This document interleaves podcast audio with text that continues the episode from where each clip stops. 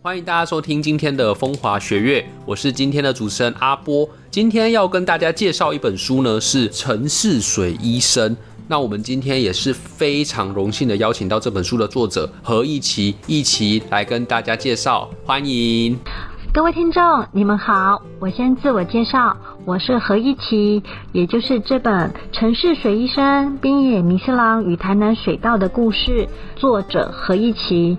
那么谢谢台南市文化局以及风华学院呢所合作的这本绘本呢，其实是为了庆祝台南山上花园水道博物馆落成100年的纪念哦。事实上我不能够说这是博物馆落成100年，应该严格的来讲叫做台南自来水工程落成100年。那当年呢就是由滨野弥四郎先生呢他所一手策划，以及许多的台南人以及日本技师技手们哦同心协力而完成的。我相信当时益棋呢写这本书的时候，一定是经过了很多的田野调查跟当地的这个实查，才把这本书写出来嘛。那可不可以跟大家分享一下，就是你当初去博物馆的时候，有一些什么有趣的发现？说起来啊，这非常有趣哦。在写这本绘本之前啊，我没有去过台南水道花园博物馆，因为山上区嘛，听起来就是火车当时也不会到，它就刚好是在那种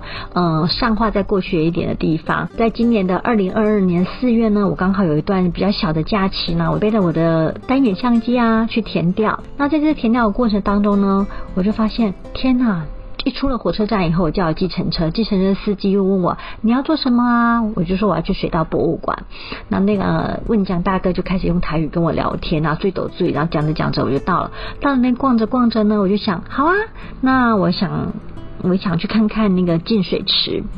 没想到那个门口的售票员哦，大吃一惊说你不叫计程车吗？你没有开车吗？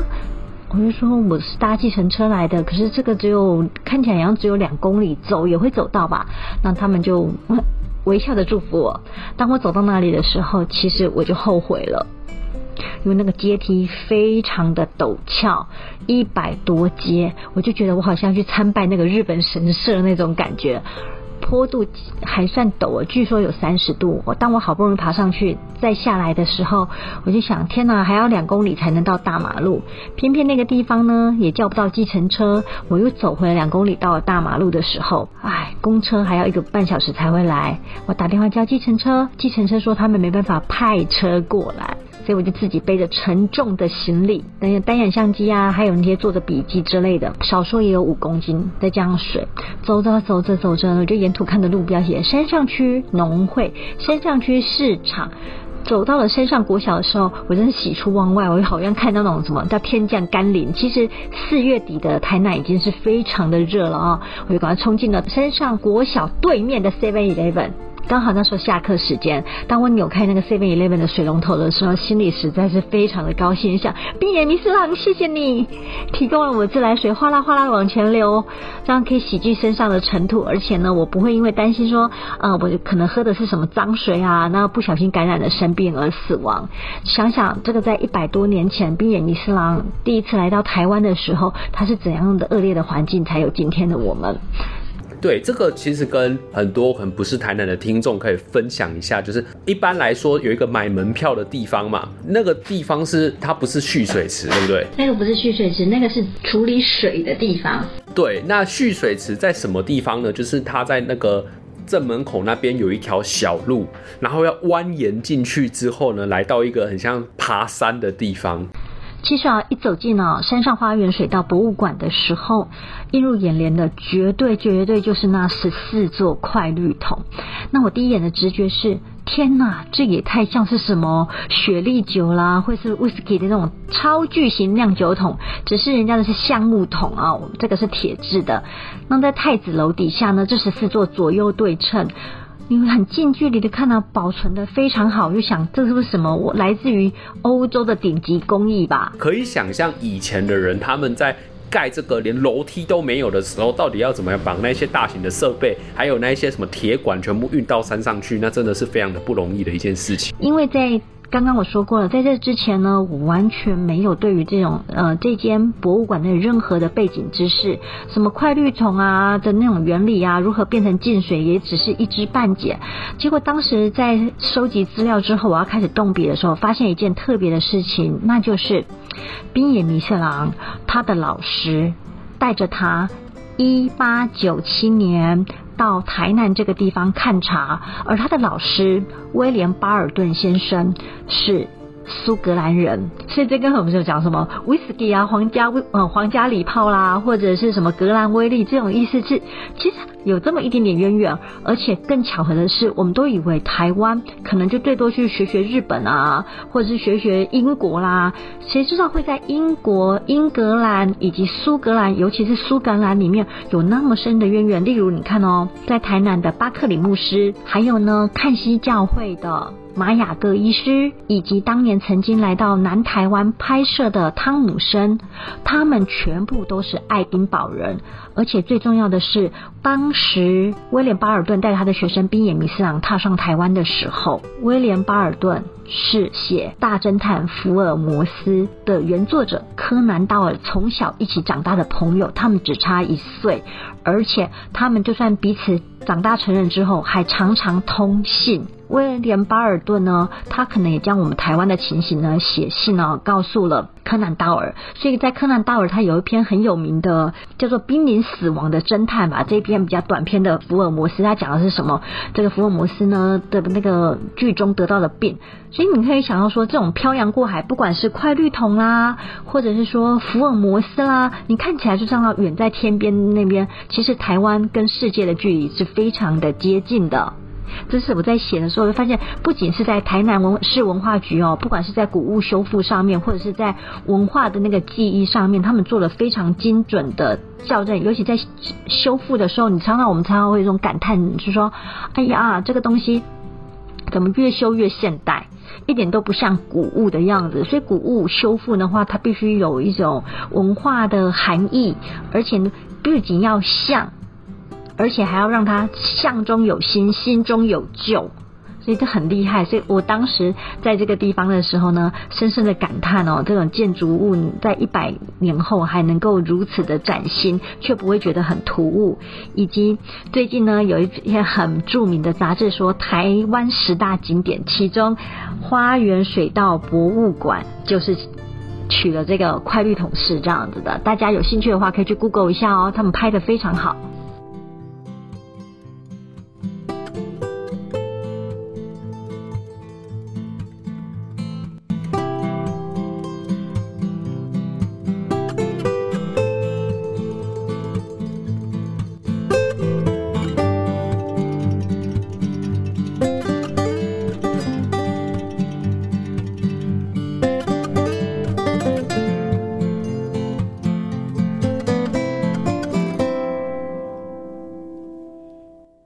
那其实这一本书它是一本绘本嘛，那刚刚描述的这些画面啊，还有当时他们工作情形，其实在这本书里面都有用一个非常可爱漂亮的方式去呈现，然后再搭配上老师的文字，其实是看得非常的清楚的。那像这本书里面呢，就是有一个我觉得有点复杂的东西，那我想说，因为毕竟我们是用听的嘛，那我就用听的话可以去解释，就是它里面有讲到说一个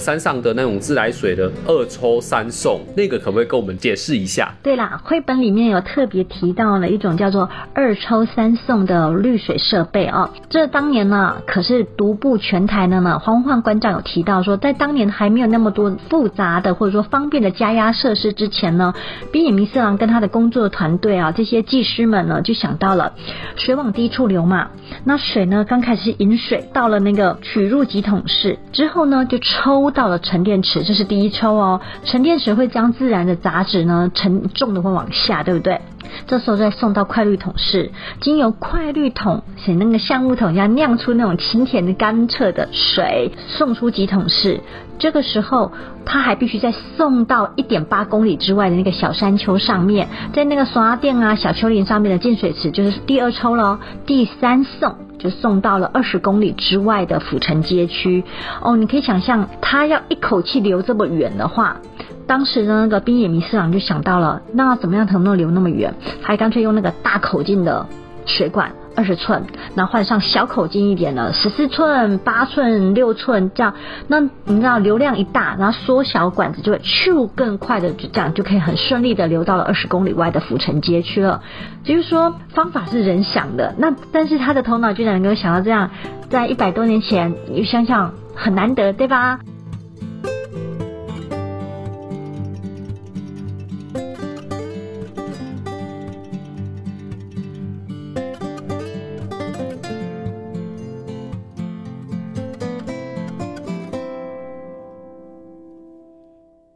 向代老师在创作这本书的时候啊，有没有遇到那种什么比较难忘的事情？还有一段啊，是我在这个田野调查的时候，我那天不是说了吗？比较拖大，我就觉得我可以自己走。就要回程的时候，真的非常累了，只是因为叫不到计程车，我只好又走了将近2公里才能够回到大马路上。经过那个玉米田的时候呢，我就看到一位农夫，其实有看得出来是有点年纪，然后太阳又将他的皮肤晒得比较那种焦黄色，他就扛着锄头出现，他发现我在拍玉米，他就停下来跟我说话，那我就不好意思叫人家 Ogi 上啊，觉得他也蛮硬朗的，那我就叫他 Aniki 这样。讲着讲着呢，他突然跟我说啊，你是来看水到水的。以下我们其实都是用台语发音。我说对，我看水到水，我来那个水到水博物馆。他也非常惊奇我走这么远。这时候他突然讲起来说啊，他知道水到水，因为呢他觉得那种挖水管呢很辛苦，他自己小的时候呢，因为要躲米国轰炸，所以他们就会挖那个壕沟。那时候他在小学1年级要躲那个炸弹的时候，他们就会往那个挖出来的壕沟往旁边躲。我想，天哪！等一下，你扛着锄头，看起来年纪应该只有60岁，快要70岁吧。但是他说他躲炸弹、空袭、米国轰炸，这样算算，你小学1年级，你不至少就有80岁了吗？所以我本来叫他安妮给的，赶快把那个话收回来，就叫他阿贝，否则我就觉得我是不是把人家叫错了？这是一个神奇的阿公。对，这个其实就是呼应到台南有一个非常神奇的地方，就是如果有一些听众不是台南人，就是台南路边随便一个老阿伯都抢了，像这个突然一个拿锄头走出来的人，他有经历过战争的时代，然后他可以跟你讲一个战争的故事，可以从刚刚一起的分享里面听到这样子的一个过程。对，就是在田调当中的时候，让我最惊奇的说，台南的老人家身体都是如此的硬朗。今天就是也非常感谢一起可以接受我们这次的访问，然后最后有没有什么话想要跟读者或听众说的？台南水稻博物馆呢，今年是它水稻落成的100周年纪念。可是事实上，从滨野弥四郎跟着老师威廉巴尔顿1896年呢踏上台湾的那一刻开始，他们就殚精竭虑的呢，将毕生的所学呢，都贡献了在这片土地上。而台南水稻是滨野弥四郎及其所有所学的大成哦，最后到这边呢，就展现了所有他能够学会的那个功力。那我很高兴的是，在探访的这段时期间的时候呢，我看到过一张照片，这张照片是滨野弥四郎就在工地里巡逻。这个人应该是非常非常的拘谨，因为台南这样的天气耶，他还穿的是那种3件式的西装哦，可以看到领结是比较松了啦，他是头上还戴着一顶呢帽。那旁边呢，就很多的年轻人哦，一字排开在那个壕沟里面挖土。其中一个少年大概就是12、13岁的，因为他就看着镜头，正对着镜头，很高兴说啊，要拍照拍照。后面你把那个照片拉的放大，会发现那一长列的壕沟里面都是挖掘的工人。那听说很多都是台南的在地人，或者是双阿店这边的人们，所以说在地的连结上面很深。还有更深的一层，据说当年呢，这些人如果现在还活着的话，也有100多岁了，大概是不太可能了再找到他们本人出来亲口证明。但是在山上区呢，还有一些人他的少年时代，就譬如说那些阿公啊，当阿公的啦，当阿祖的啦，他们的童年时期或少年时期曾经去刷洗这些绿水池，要保养之类的。然后在地的连结跟文化的传承，当我们在打开那个水龙头的时候，现在真的就叫水很容易，但是在100多年前，我们也相信来刷定的路况。今天如果说我今天走路是这么的辛苦，那100多年前，宾野弥四郎他虽然有这些交通工具，他可以载着他来，可是也是要一段的接驳，而且他留下了一些的工程照片。你会发现，去进水池那时候是一段很长的坡道，他们推着板车向上前进。那这些人们呢，就这样子一砖一瓦，或者说一寸一寸的水管这样埋下来。这是我在写这段历史的时候觉得特别感动的部分。大家知道了吼，这个就是台南的一个秘密私房景点，不要再来中西区人挤人了啊！我们可以去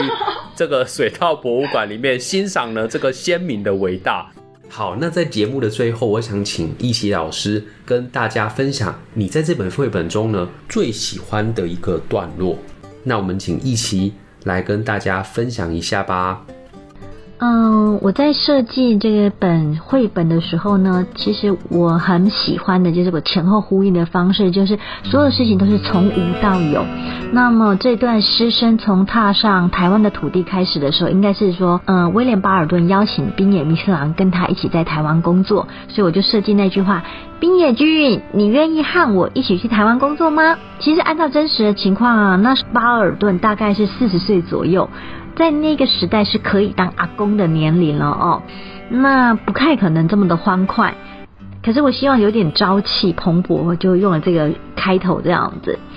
而宾野弥四郎呢，那年已经27岁了，是很稳健的。这对师生据说都是比较沉默寡言型的人，但是不要忘记了哦，宾野弥四郎是少数在明治维新之后呢，能够接受西式教育。他是东京帝国大学的毕业生，他的英语非常的流利，而且当我们在看他后来写的《台湾水稻志》跟《台湾水稻图谱》的时候，你会发现里面有大量的汉字。就算你不懂日文，你看那本书也是完全没有障碍。你会知道他在介绍说啊，台南的土地如何，河流的流向如何，降雨率如何，然后稍微隆起的山丘高度多少，它是用日文的度量单位这样，其实蛮厉害的。那我就故意设计了他们有一种前后呼应的方式。在绘本的43页，原水随着取水集桶运转，杂质纷纷沉淀。当大量的水在快浴桶室再次出现时，呈现绝美的清澈透明。之后由送出集桶室抽到小山丘的进水池区，最后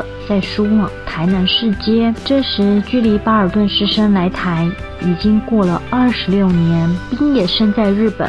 耳畔悠悠地响起那句富有憧憬的声音：宾野君，你愿意和我一起去台湾工作吗？浜野君，一緒に台湾に来ませんか？ Mr. Hamano, would you like to work with me in Taiwan？这座城市有了净水系统护持，将来一定会越加繁华昌盛吧。台南自来水工程完工之后，鼠疫、霍乱、疟疾虽然没有立刻绝迹，但感染发病的人数急剧下降，且几乎不再发生大规模感染。这都要归功于城市水稻水建设成功，水稻水改善居民的生活品质。100年后的现在，当我们回味着台南水的甘甜清凉，看着水稻建设的恢宏遗迹，都不会忘记宾野弥四郎与无数个默默付出心血劳力的人。好，那今天呢，非常感谢大家的收听，大家拜拜，谢谢，拜拜，谢谢你，谢谢，拜拜。